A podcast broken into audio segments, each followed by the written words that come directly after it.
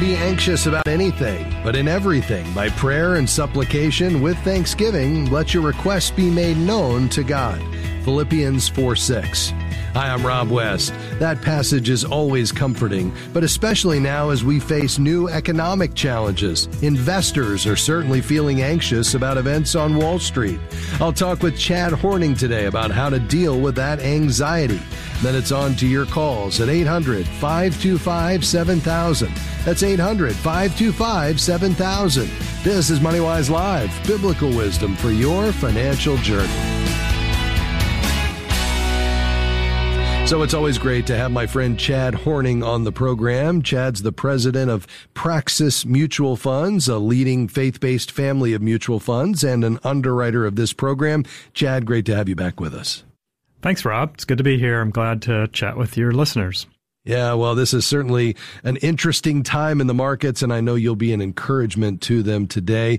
Uh, Chad, with the markets like they've been this year, uh, how have you all been advising investors about their investing portfolios? We try to convey that during chaotic times like we've been experiencing, it's important to remember that as people of faith, we're encouraged not to worry, as you yeah. said in the verse, but to put our trust in the Lord for all that we need. Of course, we live in a world that has its stresses and obligations. And so it's important for us to make good decisions in the world that we inhabit. Portfolios that are invested well can help us smooth out our financial needs over many stages of life.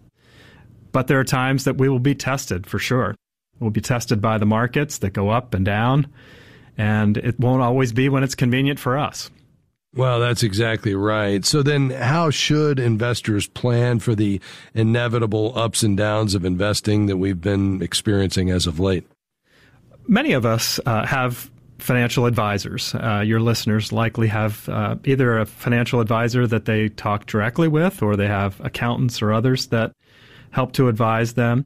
Sure. And it's typical for financial advisors to ask people questions uh, early in their relationship to assess their tolerance for risks.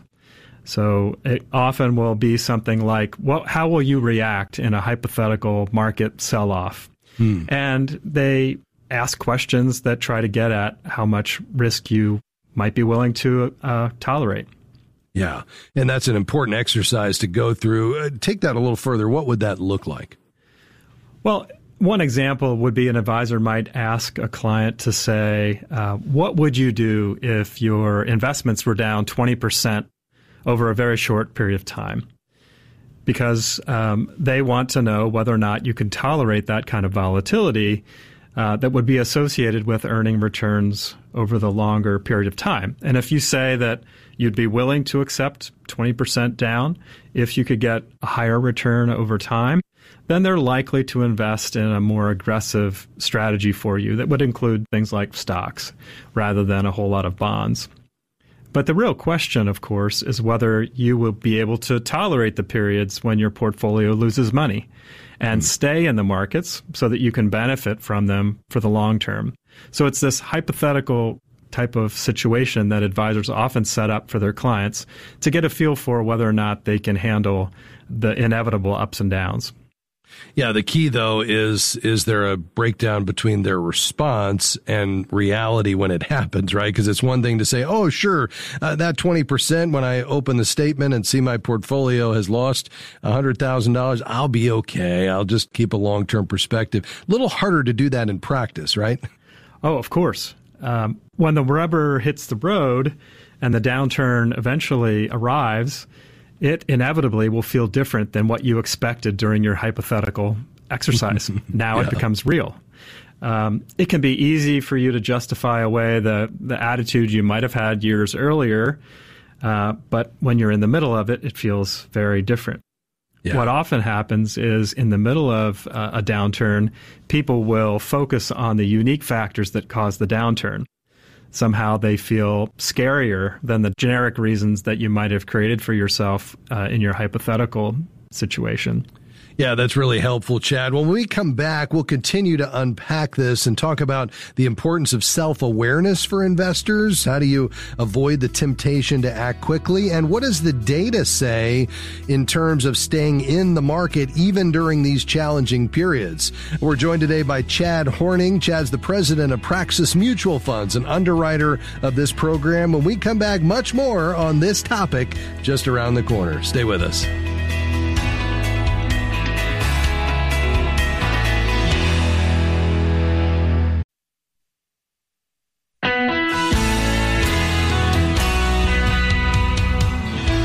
Thankful you joined us today for MoneyWise Live.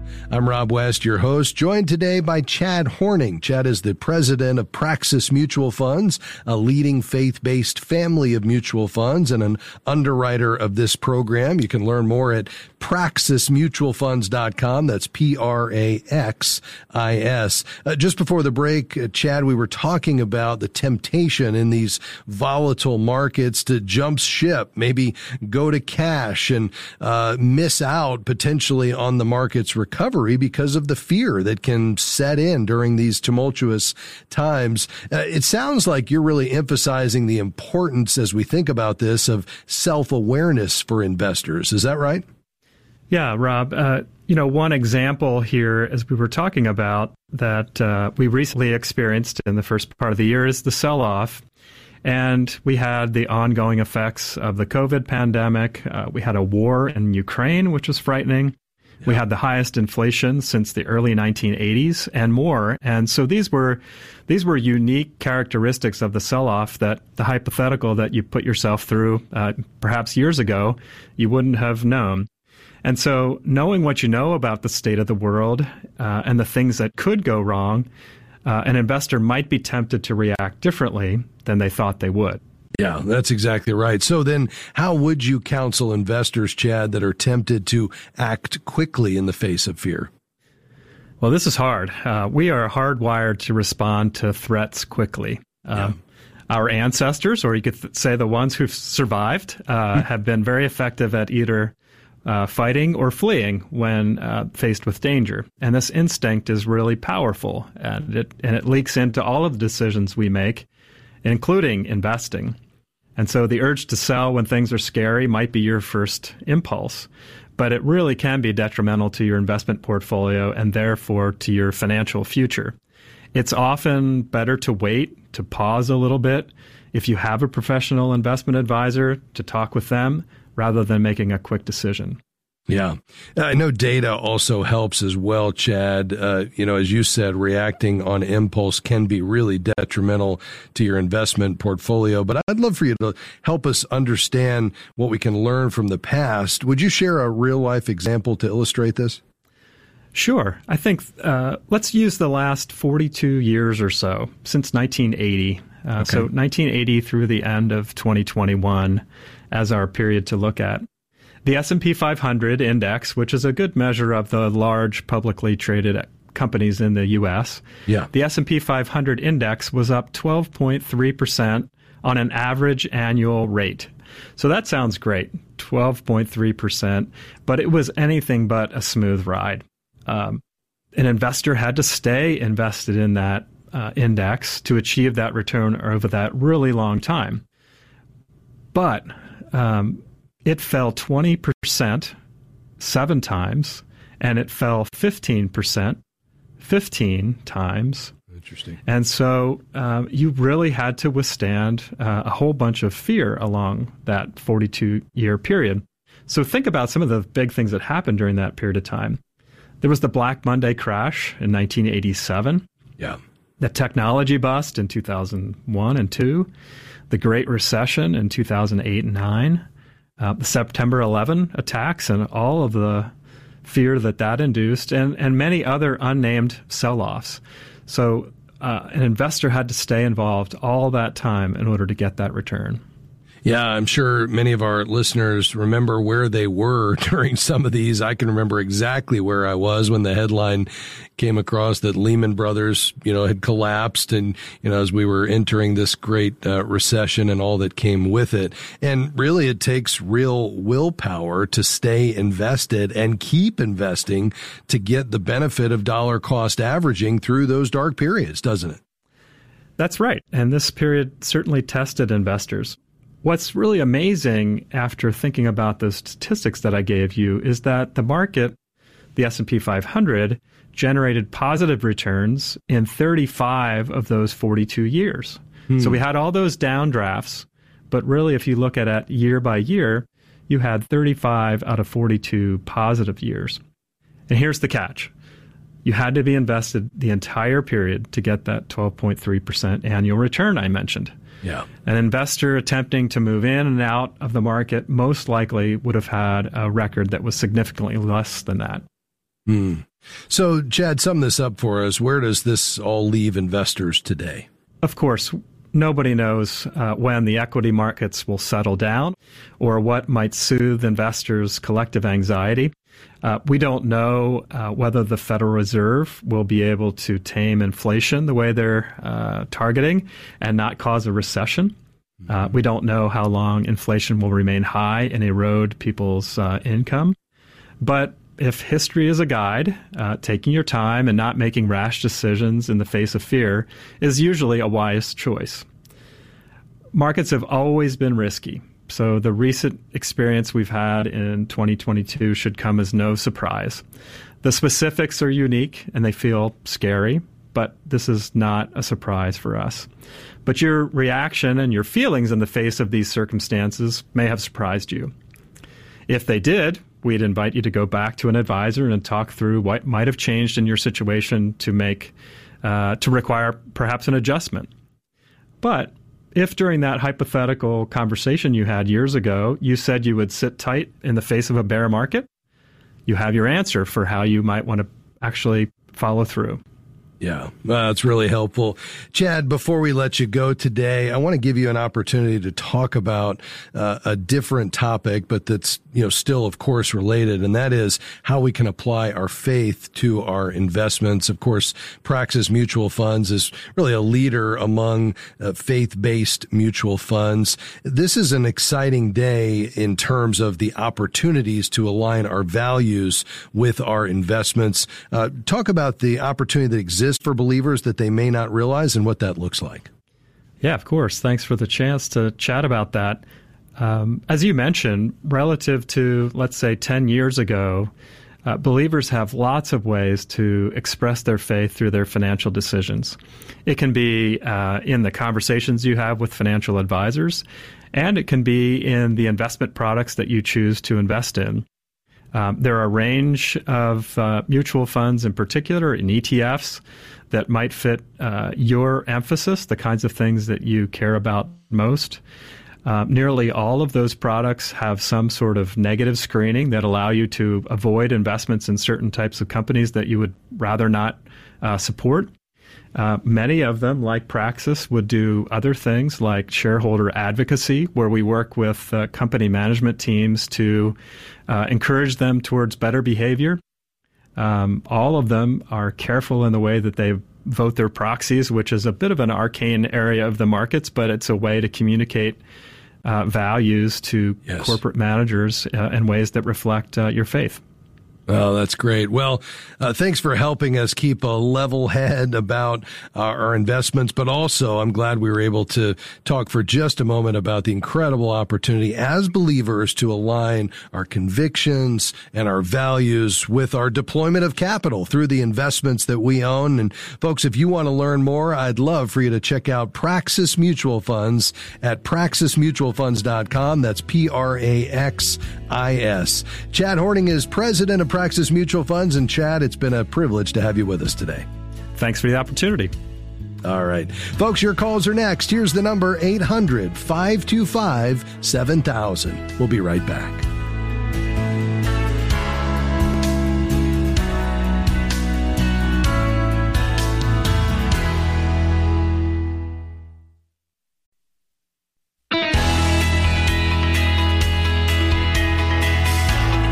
Great to have you with us today on MoneyWise Live. I'm Rob West, your host, taking your calls and questions today on anything financial. 800 525 7000. That's 800 525 7000. This is where we apply God's wisdom to your financial decisions and choices. We'd love to hear from you. Let's head right to the phones. Hagerstown, Maryland. Judy, thank you for calling. Go right ahead. Thank you. I'm anxious to hear your advice today. Okay. Go right uh, ahead. Want me to tell you my question? Yes, ma'am. Okay. I am about to receive about $230,000 as a result of a sale. And um, I have no bills, and I my income is about three thousand dollars a month. I don't need any money, Okay. so I'm I'm trying to give at least ten percent over and above my church. This doesn't count giving to my uh, local church. I'm already doing that.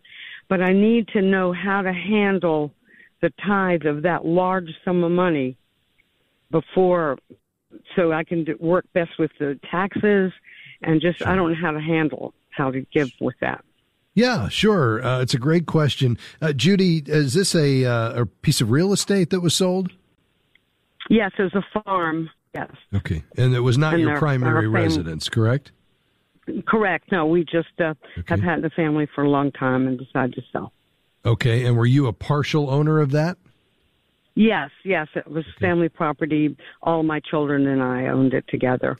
And the 230000 you're going to receive is, is the proceeds for It's- your portion? That's my portion, yes. Okay. So there'll be capital gains that will be due on that. Uh, so you'll owe some taxes based on the profit that you all realized. The purchase price would be the cost basis, and then you'd add to that, uh, you know, any improvements that were made to the property that increase the value, the transactions costs, and then all of that will get subtracted from the selling price, and that will determine the overall profit, and that would be allocated out to each of you as owners. So you'll have you set something aside for the taxes on that, or are you planning to? Well, no, to? that that's my gross. That's the, the gross income. Okay, so that's very before anything is taken out. Yeah. Got it. Okay, excellent. And then uh, has the property already been sold? Yes. Okay, very We're good. waiting for settlement.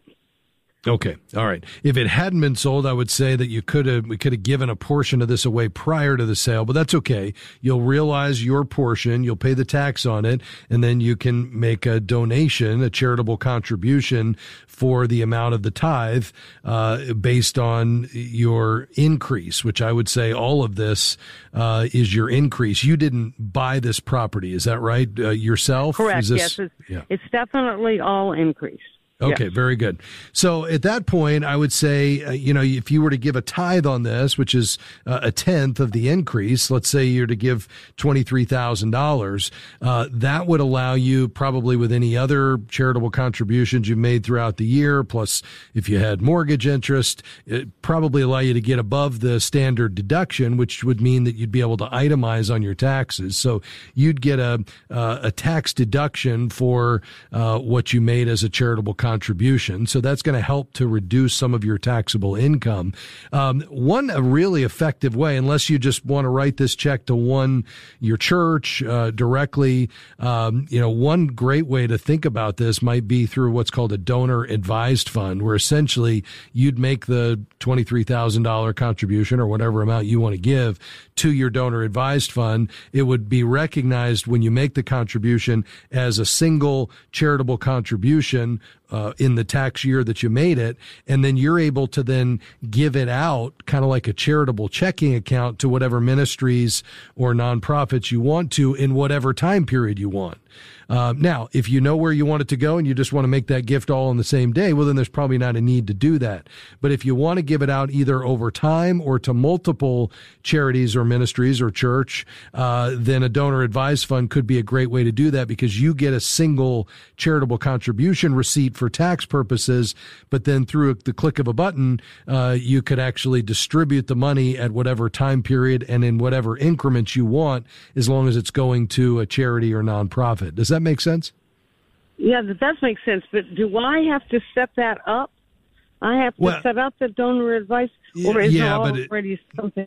place? Yeah, you would set it up, but uh, through our friends at the National Christian Foundation, ncfgiving.com, it would take you less than five minutes to do online. It's like opening an online checking account. Uh, you just go through, you know, a, the process of filling out all the information, click the button, and it's open. And then, you know, you would make the uh, contribution directly to the donor advised fund. And then through that online account you would create, once that money is received, uh, then you could grant it out to ministries or charities at your discretion. Right. That sounds like just exactly what I want. Okay, great. Okay. So you'll go to ncfgiving.com. ncfgiving.com. That stands for National right. Christian Foundation. That was started by Larry Burkett and Ron Blue uh, in the late 70s. And um, it's right. a wonderful organization. When you get there, Judy, you'll look for the button that says Open a Giving Fund. That's what they call a donor advised fund at NCF, a giving fund. And you'll open that right there online. And if you have questions, you can call the number and they'll help you answer any questions you have and walk you through the whole process. That's perfect. Thank you so yeah. much. That's exactly right. what I'm going to do. Great. You. And Appreciate you can go ahead and set up the account, Judy, even before you receive the proceeds. So if you want to go ahead and get that done, you could go ahead and do that right away. And I hope that's helpful to you. God bless you and thank you for calling today. Uh, 800 525 7000. 800 525 7000. In just a moment, we're going to take a quick break. When we come back, more of your questions. A quick uh, email that goes kind of along with uh, this question we just had from Judy. Uh, Jan writes Does the Bible say a tithe includes what we give to the church, uh, but also to other ministries too. And I would say, uh, Jan, basically the Bible says that the tithe should go to the local church. In Acts 4, people gave their tithe, uh, their offerings to the elders, the apostles. And in Galatians 6 6, Paul writes, Let the one who has taught the word share all good things with the one who teaches. Uh, our friend J.D. Greear at Summit Church in North Carolina calls tithing to your local church God's Plan A. Uh, and I think it's very clear that, uh, you know, when he says it's the vehicle through which we care for the poor, feed the hungry, equip people to minister in the community, and send people out to the nations, when we give to the local church, we give to the central institution for the mission of God. We'll be right back. Stay with us.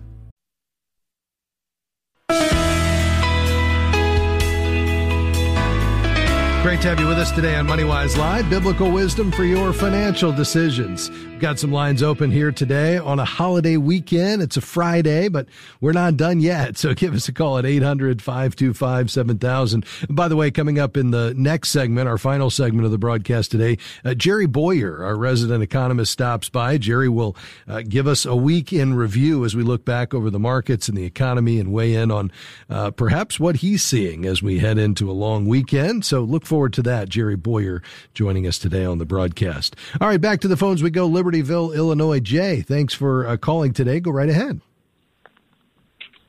Hi. Hi there. Thank you for taking my call. Can you hear me? Sure. Yes, ma'am. Okay, so I'm very grateful for your program. Oh, thank you. I was calling because, yes, and I enjoy it. Um, so I kind of know that the answer is going to be no, but I was thinking because you guys are the experts that hopefully you can say something that all right, we'll see. From no. okay, so I I own a condo that uh, has an association fee, and it's gone up quite a bit over the last uh, four years, I would say. Okay. And oh, I should mention I'm I'm uh, old enough to retire, 62, I'm not going to retire, God willing, until 65. Okay. But I wanted to get a single home versus just condo because yeah. the association fees are going up, and I fear that the um, mortgage that I pay now, which is very low because I only owe about forty something thousand on it, yeah. which I could pay off with uh, my 401k if I wanted to, but I don't. I've listened to your show enough to know that that's probably not a good idea. I would agree. That's not um, a good idea. yeah. So I was I was just wondering if I purchased a single family home, um, it would possibly be half of what I would pay for for mortgage because of my association fee going up. I'm afraid it's going to be a mortgage payment by the time it goes up many more yeah. years. Yeah. Well, I think the key here, Jay, is not really single family home versus condo. It's what is your total housing expense in one versus the other. It, you know, it doesn't really matter uh, whether you know it's it is one or the other as long as you count the cost. So, in the case of the um, uh, condo, you've got this association fee, which, as you said, continues to climb, and that's real. In the house, you have other expenses that you probably you know would have to pay directly. That in the case of the condo are rolled into the association fee. You're going to have to count you know potentially additional utilities. You're going to have upkeep for the yard. You might have some more maintenance to keep the roof up to date and replace it at some point. And, you know, the windows, you know, perhaps you have more of them. So I think as you look at um, the total cost of ownership for the condo with the association fee plus the single or the single family home and all the associated expenses that come with a single family home, uh, you've got to compare apples to apples. And then it really comes down to the price point. So for the amount of living space you want, want in the neighborhood you're looking for, uh, with the condition of home you want, what are you going to have to spend to buy that home uh, versus the condo that you have right now, and then look at uh, you know what kind of mortgage payment, principal, interest, taxes, and insurance, plus those other expenses, and then just it, it really becomes a budget question at that point. So I think you just really need to crunch the numbers. You know what it costs you to live in that condo. The next step is to say, okay, what home would I be comfortable in that fits my lifestyle and the location, all those things, and then find out what are the utilities and what is the upkeep and how much do I need to put aside for home maintenance and then I think the answer will become pretty clear as to your financial readiness to do that, whether it's more expensive or less expensive. And then it's just a quality of life issue. Do I like the idea of being in a condo where I can lock the door and leave? Or do I want a single family home? I've got a little more space, a little more independence, but I've got all this upkeep that I didn't have to think about when I was a, a condo owner. So uh, give me your thoughts on that.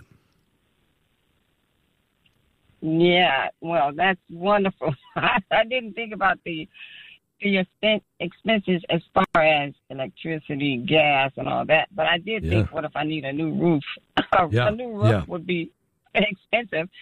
Um, I wouldn't want to be on a payment plan for a roof.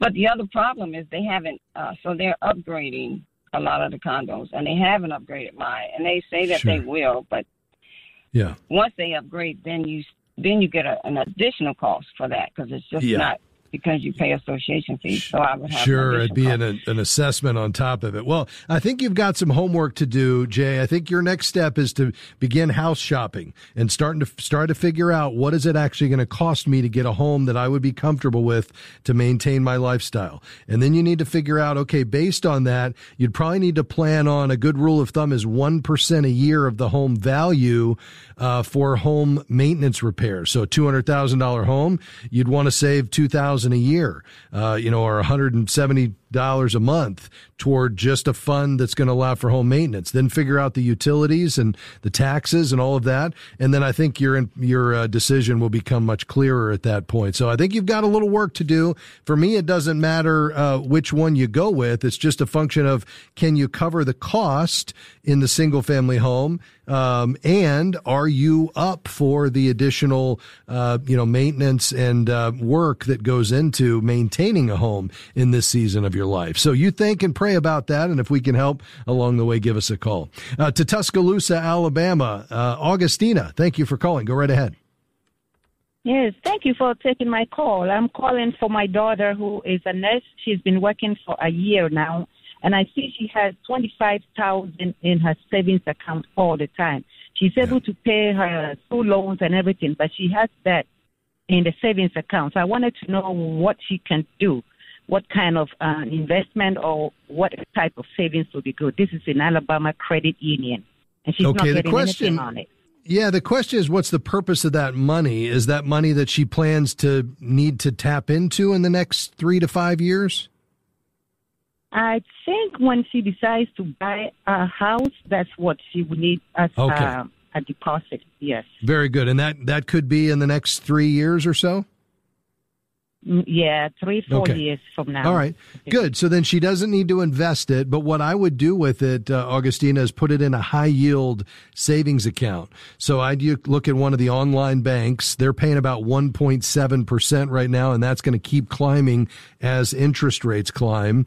Uh, I'd look at Marcus.com, uh, Ally Bank, or Capital One 360. They all have great customer service, no fees, and they pay great interest rates because they don't have brick and mortar uh, bank branches, but they're still FDIC insured. So they're still just as safe as any brick and mortar bank. They just pay a lot higher interest rate. Another option she could look at is she could put up to $10,000 in what are called I bonds, which are backed by the U.S. government. They're paying 9.6% right now with almost zero risk. You can only put in 10,000 a year and she'd have to leave it there for at least 12 months. She couldn't touch it for 12 months.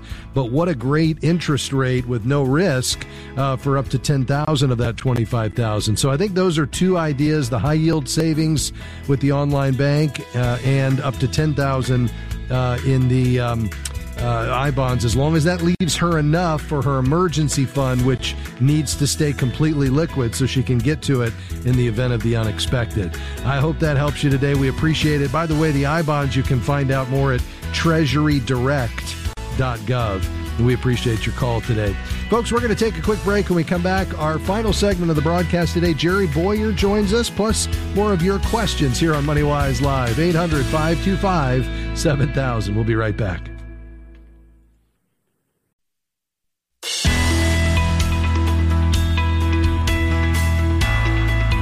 Great to have you with us today on MoneyWise Live, biblical wisdom for your financial decisions. Hey, before we go back to the phones, it's Friday. That means a new segment for us. Our friend Jerry Bowyer, resident economist, president of Bowyer Research, editor of the business channel at the Christian Post. Jerry's going to join us on Fridays to give us a bit of a week in review and maybe even as I gather a few of the harder questions for the week, we'll toss those at him as well. Jerry, good afternoon, sir. Good afternoon. Let's save the tougher questions until after our segment is over. Can we do that? okay, yeah, I'll, I'll get back to you on that one. hey, appreciate you joining us, my friend. Uh, boy, uh, market's been under some pressure the last week. You know, it started with the Federal Reserve Chairman Powell in uh, Jackson Hole, uh, beautiful Jackson Hole, telling us the gloves were off. He's ready to fight inflation, no matter what that takes. Uh, on the other hand, we got a report today that uh, payrolls rose by 315,000 in August. So the job market continues to rage on, which some say that means a soft landing uh, on the economy is still possible. This seems like uh, maybe a bit of a tug of war. Yeah, tug of war, and when a tug of war is occurring, that means you're pulling in two different directions, and that's in fact the problem that the Fed has. Uh, it has two mandates, uh, and those mandates are not consistent with one another. One of them is keep unemployment low, and unemployment just rose today, and the other is keep inflation low, but inflation is rather high. Um, I happen to think that it is a mistake. Um, you know, James talks about a double-minded man being unstable in all his ways. Daipsuke in Greek, two-souled. Um, and whether we're talking about our personal life or whether we're talking about our nation, when you give an institution two conflicting goals and that institution has enormous power. I mean, think about the way we pour over the Fed minutes like it's like, you know, some prophetic utterance and we have to find the inner meaning of it, uh, you know, like it's divine words or something. This institution has so much power. So every day markets have to guess what the Fed's going to do. Markets yeah. used to be focused on how the business is going to do. So if if earnings go up for a business, that makes it more valuable. Now the dynamics are almost completely driven by on any given day when the Fed looks at the economic news, which mandate will they choose? Will they choose to fight inflation by raising rates, but that slows the economy and hurts the labor market? Or will they choose to go the other way and not fight inflation, and so we don't have a recession and we don't have un- high unemployment? Today, when you and I talked a few hours ago, and yeah. the sentiment is completely reversed since we've talked. The yes. labor market, when people looked at the jobs report, it was a little weak because unemployment rose. And so they said, oh, okay, the Fed's going to have to pump money into the system. Then we got some news that a Russian oil company is not going to produce as much oil. That's inflationary, high oil prices. And then, oh, well, the Fed's obviously going to have to go back to tightening. And so the market's whipsaw based on what we what a few people in Washington who have enormous power, what the markets are trying to guess they will do at the next meeting. Yeah, and that's obviously the challenge we face right now. Uh, Jerry, obviously the Fed has been focused, laser focused on keeping rates near zero for a long, long time. They've been able to keep inflation in check at the same time. The challenge is many are saying that's just not going to be possible as the base case moving forward. And given our debt levels now, it's not a matter of the debt and the percent of the GDP. It's about servicing the debt, which is the real issue with uh, each of of us, you know, out here when we borrow, that results in a monthly payment that has to fit into our budget. And if interest rates have to head up because we've got to fight inflation, that could create some real challenges, right? Yeah, when you're talking about an individual family, when a family has a debt crisis, you know, say bankruptcy or restructuring or something, they don't get it because of their abstract net worth, what's their total debt minus their total assets. They get it when they can't make the payments anymore. The trigger is they can't make yeah. their payments anymore. So right. it's the monthly deficit, not the overall debt picture that tends to be the trigger. By the way, and I've looked at, you know, 100 nations over 30 years, exactly the same thing is true with nations.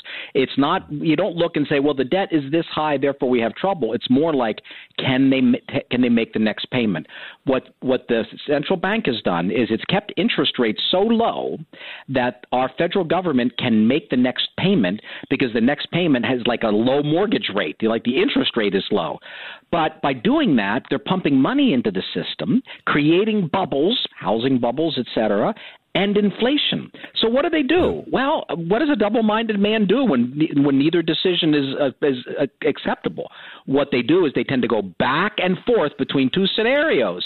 Oh, I'm going to fight inflation. Oh no, I don't. Oh, I don't want to fight it too much. The markets are going down. Oh, I guess we're going to we want to fight a recession and we're going to create new money and we're going back and forth. And a double-minded man is like a, is like a wave driven by the sea and tossed. And that's what our leadership is right now. Mm, yeah, well, we're going to have to keep a close eye on that. Jerry, I mentioned uh, the hard questions of the week. Obviously, the spotlight this week uh, largely on the action from the uh, president's office, uh, from the administration on student loans, for giving up to $20,000, for most folks, uh, up to $10,000 in student debt. Uh, let's keep the politics out of it for a second and just talk about is this inflationary? What does it mean for the rising cost of college tuition moving forward? And what about those folks that were really diligent in paying their debt off? It's a little bit inflationary because if we're talking about three or four hundred million over ten years, that's not a lot of monetary creation. Except, what if this isn't a one and done? What if this is the opening bid, and now politicians are going to say, "Well, he forgave ten, he forgave ten percent, or he forgave ten thousand. I'm going to forgive twenty. I, usually, there's a bid when it comes to debt default. You know, yeah. this is it's bad economics, but it's worse culture because it tells you thrift doesn't matter. It, uh, you you shouldn't be self-disciplined. Actually, the thing that bothers me the most about it is that I've seen Christian leaders going out there and saying, "Well, Jesus says that we should forgive, you know, our debts as we, as, as uh, that our debts will be forgiven as we forgive our debtors." And the Bible talks about debt forgiveness and Shemitah and Jubilee. Therefore, this is a good thing.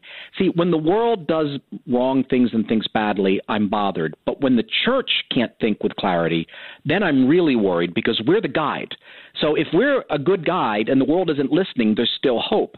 But if we are so biblically illiterate that we can't understand the difference between the edict that went out of uh, transferring the debt from the holders to the taxpayers, can't tell the difference between that and what Jesus did on the cross, which is the debt wasn't forgiven, the debt was paid. If we don't understand the Bible that well that we can fall into this and think this is a biblical practice, then no wonder the world is confused. Mm, yeah, interesting perspective, Jerry. Uh, Jerry, we're about out of time. I'll give you the final word. How should we then be thinking, uh, not as a double minded man, but as God's people looking through a biblical lens about these times and the path forward? Single minded, that's the alternative. And the single mindedness is focused on Christ and his kingdom. Now, I'm not telling you what to do with all of your decisions, but you only have one mandate. Isn't that simpler? Isn't that easier? Now, sometimes it's a little hard, but it's but the yoke is still light. Why? Because you don't have to decide what your mandate is. You just have to decide whether you're going to follow it. So if you do that, you won't be driven by the wind and tossed, and you won't be looking at these market whiplashes and get worried and make bad decisions. Uh, now, what you should be, prepared. I don't mean get out of the markets entirely. I don't mean it's the end of the world. I don't mean you load up on shotguns and all the rest of it. Uh, yes, there's some risk out there, but if you're frugal, you follow your plan, you stay out of debt, remain generous, remain in community. That is the best hedge against economic disaster is remaining in Christian community. If you do that, then you can look at the at the wind tossing the waves, but you're not surfing them. You're not being tossed with them. You're standing on solid ground. Oh, that's a good word. Well, that's a great place to leave it uh, for a holiday weekend, my friend. Grateful for you, and we'll talk to you next week, Lord willing. And for you, God bless. All right, bye bye. Jerry Bowyer with us today, our resident economist. He also, uh, you'll find his writing at uh, Christian Post and many other places. He's the president of Bowyer Research. All right, back to the phones for our final moments in the broadcast today to Chicago. Ed, thank you for your patience. Go ahead, sir. Uh, thank you for taking my call. I'm currently about 61 years of age, looking to retire 67 to 70 ish, God willing uh, own a condominium worth about 165 to 170 that I owe 100,000 on. Would like to buy a home so they'd have more room to enjoy the kids, the grandkids.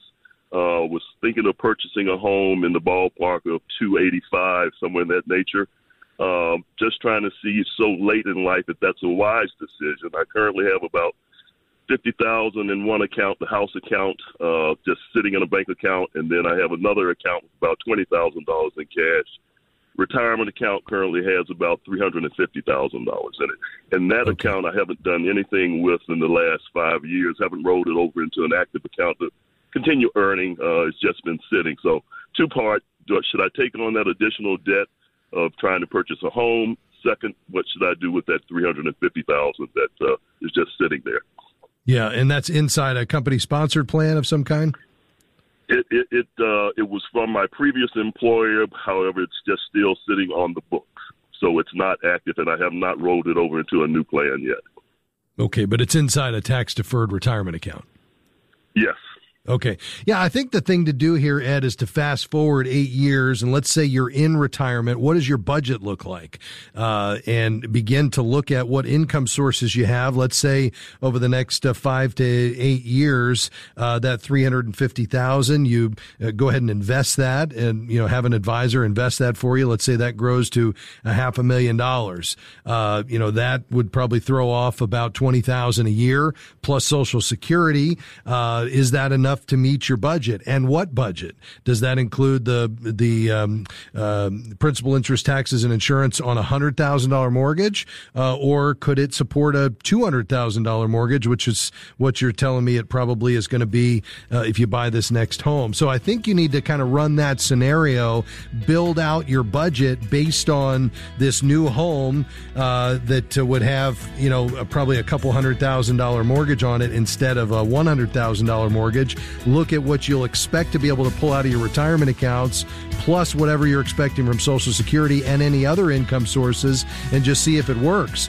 As long as you're going in with 20%, and you are, and as long as you can support the payments not only now but in the future, then I'd say it makes sense and gives you the ability to enjoy your kids and have a little more space. So I think that's your next step, Ed. If you have questions, give us a call. God bless you, my friend. Folks, that's going to do it for us. MoneyWise Live is a partnership between Moody Radio and MoneyWise Media. Thank you uh, Dan and Amy and Jim. So grateful you joined us. Have a great long weekend, and we'll see you next week. Bye bye.